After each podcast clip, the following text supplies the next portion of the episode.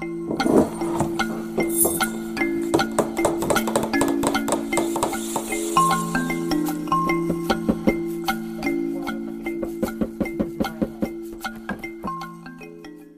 いラジオです。アトリエアトリエ三島ラジオですけど名前は何でしたっけ？ここの名前。あインチアーツ？はい。に来ています。あツーですか？アートつアーツに来ています。今から今村さんの作品を対話鑑賞してみようと思いますがタイトルをもう一回お願いします、長くて遠い瞬きする間。うん、でなんかインスタレーションですか？はい。ななんなんなんでしょう？ん？何？あ はい。光ってる。光ってるとこ見つけましたあカーテンカーテン。カーテンから行くんですねじゃあ話としては。ちょっと待って。全違う。体にあるものをさっき言いますね、いやいやそうしましょうか。部屋の真ん中にはい、はい、あの木。えっと角材。角材。使い古してある角材うん。が、あの長いやつ棒長いやつが、うん。あの78本七あ転がっていて。転がってるんですね、はい。立ってるんじゃなくて。そうです。はい。寝てます。寝てるね。はい。寝てて。でパレパレットっていうのかな。あのえっとあのなあ光ってた。あ それも光ってるとこ光ってるんですか？はい。あのえ角材が光ってるんですか？はい。あのあパレットって言ってなんかあの木のなん木の板状のものもあるんですね。うん。それのところに重なるようにして角材があって、その一部がちょっとチラチラって光ってるんですけど、で壁にはあの絵がかかってます。あ。10点。10点。はい。それとカーテンがかかってる、あカーテン一枚。はいカーテン1枚。で、はい。絵は全部あのおおむね緑色なんですよ。緑色の絵で抽象的です。はいはい。何か具体的なものっていうのは、あんまなんか描かれてなくて抽象的な感じ。あるものはそれ。だけ？はい。天井は？天井はあのなんか白いですね。あるそうっていうかライティングは？ライティングは蛍光灯あ白っぽいです全体的に照明は。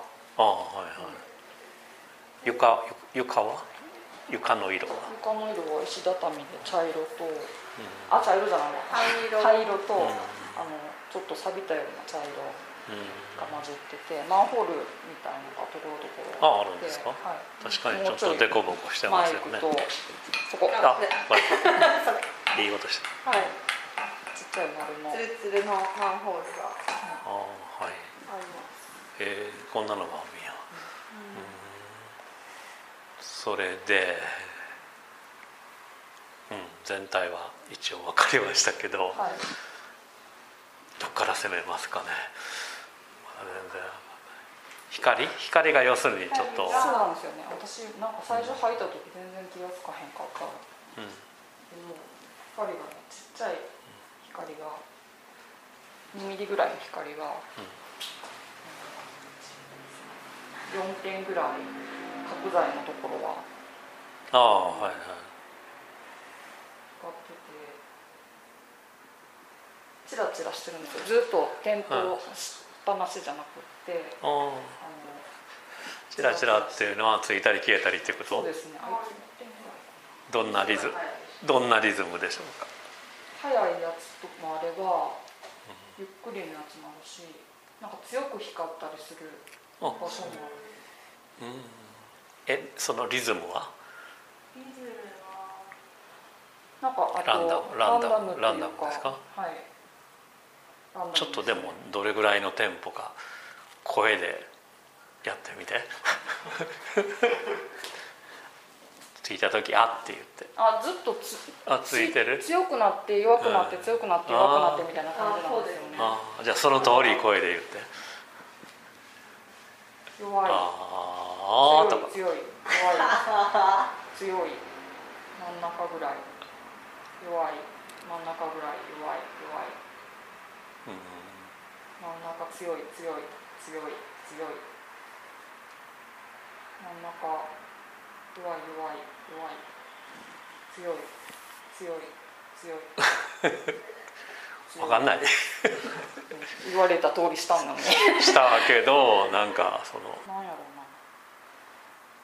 一個じっと見てたら結構強い光に感じたりするんですけどあのサイズがすごくちっちゃいので全体の割合で言ったらすごいなんか 0. 何パーセントか面積的で言ったらね、じゃあ豆豆電球あ豆電球とか豆電球って1センチぐらいの大きさあるじゃないですか、はいそれは僕もなんとなく見たい記憶がもっとちっちゃい。あのうん。多分12ミリとかそんな感じ、2, ミ2ミリぐらい。そんなちっちゃい1ミリですか？なあそれが光ってるのでその木のなんていうか隙間というかうんうん。にこうし入れてるので、うん。その光ったか光ってないかも若干ちょっと分かりにくい、うん、あの普通に歩いてたら気づかなくって私もよく見たらあ光ってるっていうことに強い光の時に気づいて。あ強い光の時はいに気づくこれすごい。緩い時はあんまりわからないぐらいそうですね。うん。なんかちょっと反射とかで何かの反射で光ったのかなとかあいう感じーで木木と木の間に埋め込まれてるっていう。そうですねことですか？木の間というか木材のうんななんか表面についてるのかなどういうふうになってるのかわかんないけど表面に光がくっついてるみたいな角とか。えー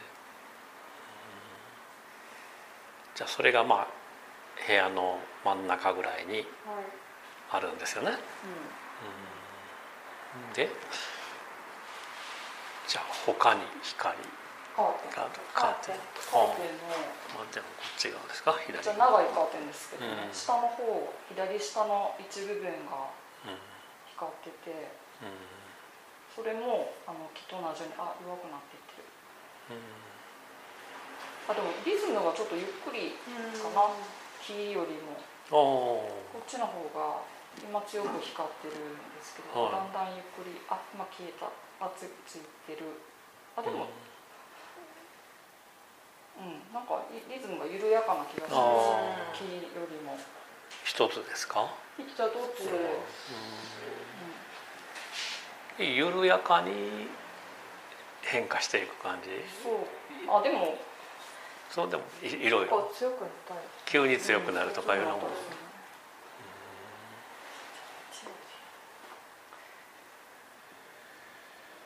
それはカーテンのどのあたりに？左下の。左下なんか急に強くなる時の感じがね、うん。今ふとあの新幹線乗っててトンネルパッて出てまたあまたトンネルに入ったりする時一瞬パッて強く光ったりするでしょ、はい。なんかあれを思い出あした。今そうなんや光の。うん。うあ木の方はんうん。境界線上の光でかっこえ2019年と2020年の5月のアトリエの木漏れ日。うん。でカーテンの方は日常と永遠。うん。でその素材として計測した光のデータ確保して日日時が入ってる。んです実はこのさっきから言ってるこうなんかこう光の揺らぎっていうのがある場所のあるある時のある場所の光をこう計測自分でしたものを、まあ、1分間の光のデータなんですけどそれをこう再現しているアトリエの前に捨ててあった廃材なんですねそうなんですへえー、とそのまあ、ちょっと説明にはなるんですけどでそっちのあの床にある廃材の方が、うん。そのアトリエの前がちょっと空き地があってそこに、あの廃材が捨てられてたんですね。でうん。その廃材をこう拾ってきててでそこに木が1本あるんですけど、その同じ場所の木漏れ日のこう光のこう揺れ揺らぎを、えっと、自分で作ったあの光センサーのうん光測れるやつで1分間データを取ってそのデータを、えっと LED で光らせてるっていう。でそれが去年と一昨年の5月の光のデータを使ってる。あ5月2日。あ金の方はそう5月。これも5月なんですね。カーテンの方は今年の5月に自宅のカーテンがこううんそよいで光がちょっと入ってくるうんところをこう、えーと計測したやつをその光の揺らぎをうん光らせてる。8時58分。朝の。朝ですあ朝の。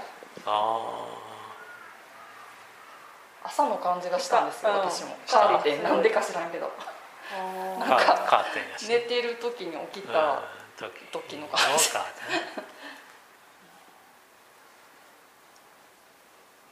落ち着く感じですね。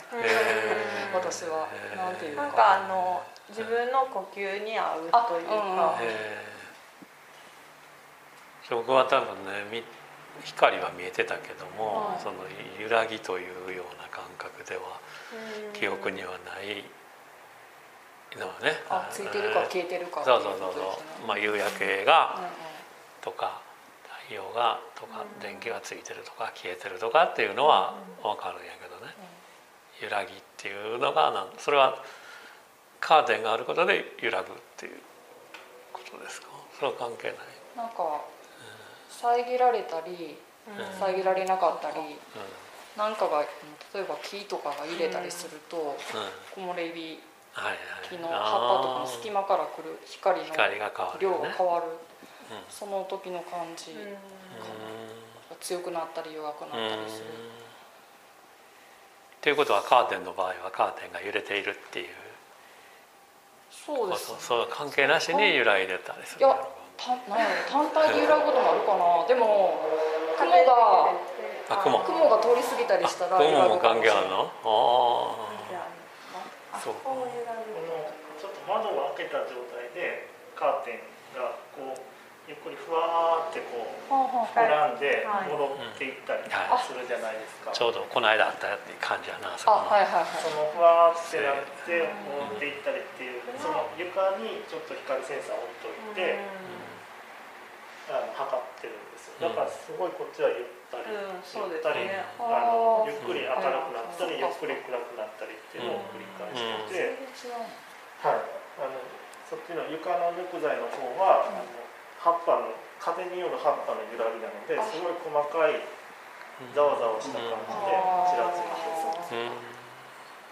角材の方はその先高橋さんが言った木の木の葉っぱがが揺れてるっていうことねカーテンの方はもうまさにカーテンが風に膨らむ膨らんだりしてねうこの間ちょうど随雲随あれ？随随雲か。行った時にカーテンがあってそれに風がビュってきてそれをカーテンが揺れてるのを膨らむのを触ってて面白いなと思ったんだね。そういう時に光も変化してるっていうことだよね。そうですね。うんそうノリズムですね膨らんだ時に光が入ってきてうんうん。ですかね。こうそれが呼吸っぽい感じうん。がはいはいするのかもしれない。あこあそっかそっう吸って吐いて。かはいはいはい。ああ吸って吐いてね。うんうんうん。うんうん確かにそうね。この光はどの辺左の下って左の下ですね。これってちょっとだけ触っても大丈夫なんですか？そのサイズ感っていうかちょっとわかるまでうん。ちょっと引っかかるぐらい。ちょっと引っかかる。あこれ。あそれです。えいや本当に1ミリかける1ミリぐらいにおーな。えねえこんなちっちゃいのね。なんかホホッチキスの針がちょっと飛び出てるぐらいの感じやね。だからその木の木のところから光ってるのも同じサイズなのでやっぱなんかこう気づけないかもしれない。気づこうとしないと。こんなんでも見えるんやね。でもねこんなぐらいの。そうですね。うん。じゃああ後の絵絵の方やね。問題問題はとか。問題は。問題は。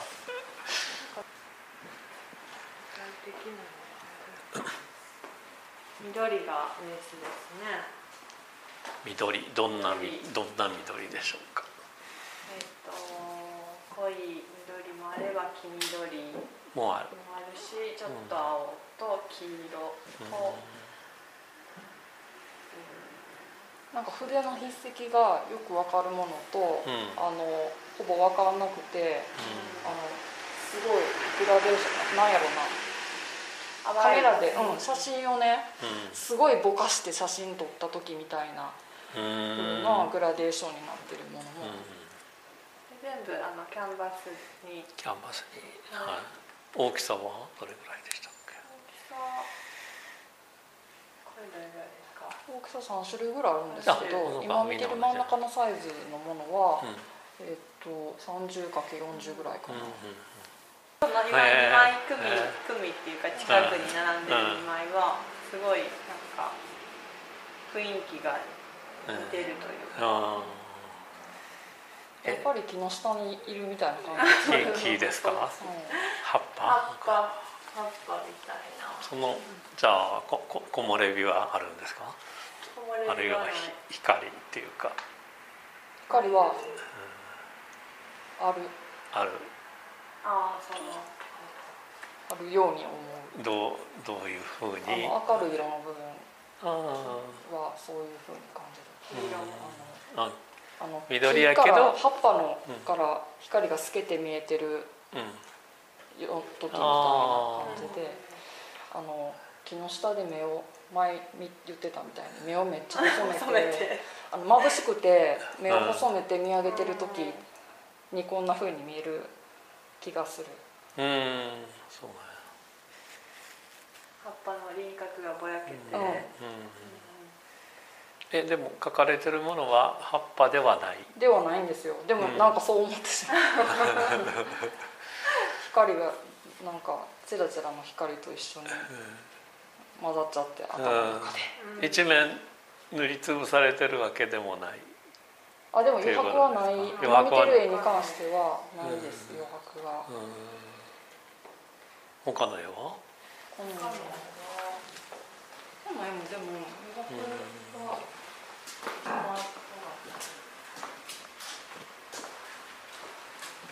大体でもじゃあ塗りあでもタイトルタイトルはあるんですか？はい。言いますか、うん読んでじゃあ発表します。発表しあでも全部「ゼリーと羊羹」ってうんいう、あのタイトルででサブタイトルみたいにして「ゼリーと羊羹5月の草むら」あ草むらか、うん。さっき見てたのは5月の草むら。で草むらは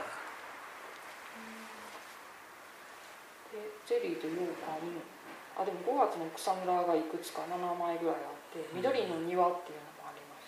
いはい。緑の庭っていうのがさ緑の庭がつやっとしたうん。あのあこれコーティングみたいなされて草むらやな草むらかそれも草むらですけどこれはさっきと違ってあでもちょっと余白めいたものも感じるけどコーティングがいいね。透明のコーティングされて絵の具で絵を描いた後にうん。透明のコーティングみたいなの塗ってて。触ったらツルツルしてるんやろうなって。え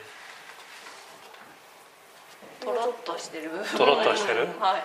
その溜まってー透明のうんうんコーティングが溜まってちょっととろっとしてるようにおお、ところもあります。そんなん言ったらえゼゼリーとかなんとかいうのはまた別なんやね。これじゃない。ねあでもこれもゼリーと羊羹ああえーそうかそうか。5月の草むら。あ全体で違うこれがそういうタイプ。えっとぜどれもゼリーと羊羹って最初についてるついてるよね。ゼリーと羊羹何々っていうタイあトルなんですそういうことか。でこれはゼリーと羊羹5月の草むら 7, うん。7番。うんうん。シャープ7うーん。ゼリーとようかな。食べたくなる。なそのコーティングされてる感じとかがやっぱりそういう感じなんですかね。なんかゼリーの表面とか。うん、タイトル見たらもうゼリーに見えて見えてくる。寒天みたいなそうかもしれ見えてうん。なんか絵描いてるのはその緑とそれもまあ黄緑とうん。濃い緑ととか色合いがまあ同じような感じなんですけどうん。ちょっとなんというか薄くしたようなうん。うん。全面に塗ってないそうやねかすれてて地の色がちょっと見える感じ。それを塗った後にその透明のコーティングを塗ってるので。そうか黄緑黄色ビリジアム。そうえっと紺色みたいな色も入って茶色とか抹茶色なんかそう色のにはそんな感じのがあ細かい光がチラチラしてるからラメっぽく感じるこっちは。さっきのはもっとつるっとしてる感じしたけど。なんかそのさっきの絵はあうんその絵の具で塗ってから全面にまあコーティングしててでこの今見てる絵はその絵描く時にもうそのコーティング剤を混ぜてる ああそんな感じですね。筆の後のたまりがうん。光って見える。ような感じですよねその溜まってる部分がより光って光が当たったら反射で光ってるみたいに見えてるような気が。全体の全体の印象はなんか消えちゃいそう。消えちゃいそう？な感じがするうんなんで全然そんなこと思わへんかったの？なんていうかすごく儚い感じがする。儚い感じなんですか何でそう思うのか。ー儚い。儚い。それは電気が明かりが消えたりついたりしするしているから儚いということ？かこう溶けてなくなりそうみたいな。あうん。私ふああそうね。っとなんか。そうそのい捉えたその5月2日の8月58分って、その捉えたものってもう二度と来ないじゃないですか、もう本当にその世界の中の一瞬だけを。そうか。それに普段別にそこを光をじっと見たりすることもそんなにないし今この瞬間も通り過ぎてるようなことうんだけどうん。なんかこうそれが日々消えてってんだなってなん。か思ってちょっとそれはタイトルを読んだからそう思う。あそれと合わせて余計にそう思うかもしれませんなんか目を細めて見上げたりすることも一瞬だし眩しいなって思ってすぐ次のこと考え始めたりするじゃないですか。うん、うん、そうなんかその自分の中のそういう5月の思い出とかが思い出す。思い出す？かな？思い出す、うん、なんかその草むらの、まあ、匂いとか。あなんかそう5月のなんていうの葉っぱがなんか新緑の時ってなんかこう薄薄いっていうか透けてるみたいなえ感じ。の、まあ、若い。気に気によるんですけど、うん。新芽でそのまあ若くて。ーでそれがこう光によってこう光がその葉っぱを通して自分にこう入ってくるみたい入ってなとか。まあ、その絵とか見てそれがこうつながったりする瞬間が神田山兜山森林公園西宮にね、あるのね兜山森林公園にバイクでよく行ってうん。朝行って、あのちょっと寝転がって、あの木漏れ日の下で ゴロゴロしてた、うん。よくやってた時期があってそれの時をすごい思い出す。なるほど。そういうのがあれば。ちょっと憂鬱な気持ち。あにもなるのか。なんか思い出すその時のはい。じゃあまあこれぐらいしましょうか。大体。分かるのは分かりました分かったけどちょっと実感がね伴わない感じかな、うん何かえいいんですか？ちょっと触ってもあらってもいい絵を触ってもいいらしい。ああ絵を触る一応うん。平面作品が 2, 2種作っててはい。ちょっとその質感を対比させてるんですよ、うん。一個がすごいマットなザラッとしたザラッとした感じねはい、艶消しの感じで、もう一個ちょっと満たします右手を、あこっちの方がツルツルにしてて、へえつるつるやん。そうなんです。だからその2つのシリーズを作ってるんですよ。でそれを横に並べてるものもあればちょっとああ離してそうかそうか。そのさっき言ってたそそれがそうなんね。つやっとしてるっていうのがこういうえー、コーティングここまでツルツルになるでツルツルのはちょっと透明感透明感があるのが乗ってるので、うんうんまあそれこそちょっとゼリーゼリーですねうんこっちは羊羹かなそういうことなんですかこのマットの方は羊羹まあなんか羊羹でもないんですけどあのーちょっとその展覧会テキストに書いてる立原道蔵のああ書いてましたね、はい。それは読みました。それが一つのきっかけになってて、まあ、最初こうゼリーみたいな絵を単純に描いてみようと思ってやってたんですけどなんかまあいろいろやる中でちょっと反対のすごく艶消しのマットなものを描いてみた時にあの抹茶羊羹みたいな感じに仕上がったんですね。うん。まあでも確かに羊羹ってちょっとなんかざらざらつきがあったりしますよね。でそれが、まああのなんていうかその風をゼリーにするっていうフィールとして瞬間的な現象とかをその食べ物だったり答えだったりとかに固めるっていう比喩がなんか絵画における風景なりイメージなりを画面にこう変えるっていう、はい、あっていう比喩としてもなんか近いあでーその固めるにあたってゼリー状という感情って二二通りをちょっと考えてみたああまあ、要はゼラチンと寒天。あ そういうことか。はいそう。なんですけどゼラチンねなんかそれその二つの違いでゼリーになったりうん。羊羹になったりするっていう。のがほど。洋洋風だって和風だったりするんですけどそれが絵画の中でもうん。どうし表面仕上げるかによって全然違う二通りの絵が出てくるっていうまあテーマとしては5月の風景っていうのでやってるんですけどなん。かこう全然違ううん画面ができてくるっていうのはうん面白いとそう。ゼリーと食べ物に言ってもらうとよくわかりこます。ね。れこれは触ってほしい。触ってほしいっていうか私も触りたい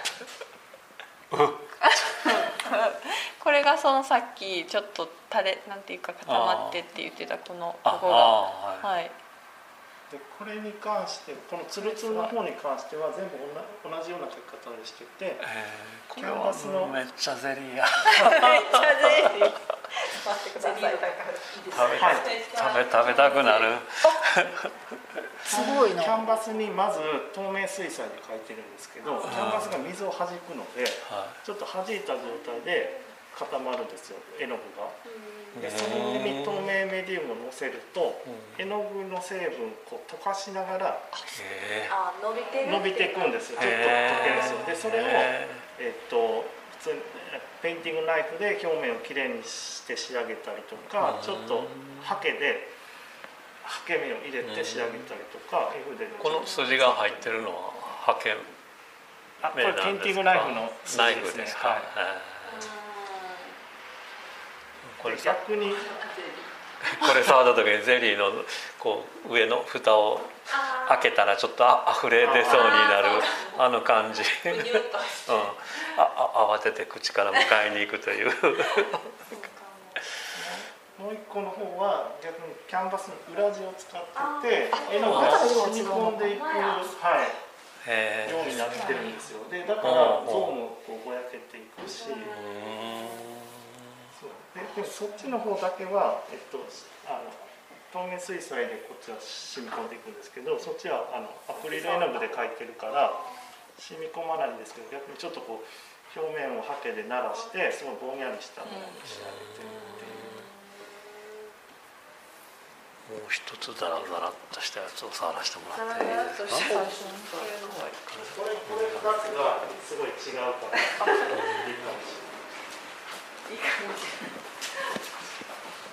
じゃあ触覚絵画ですね。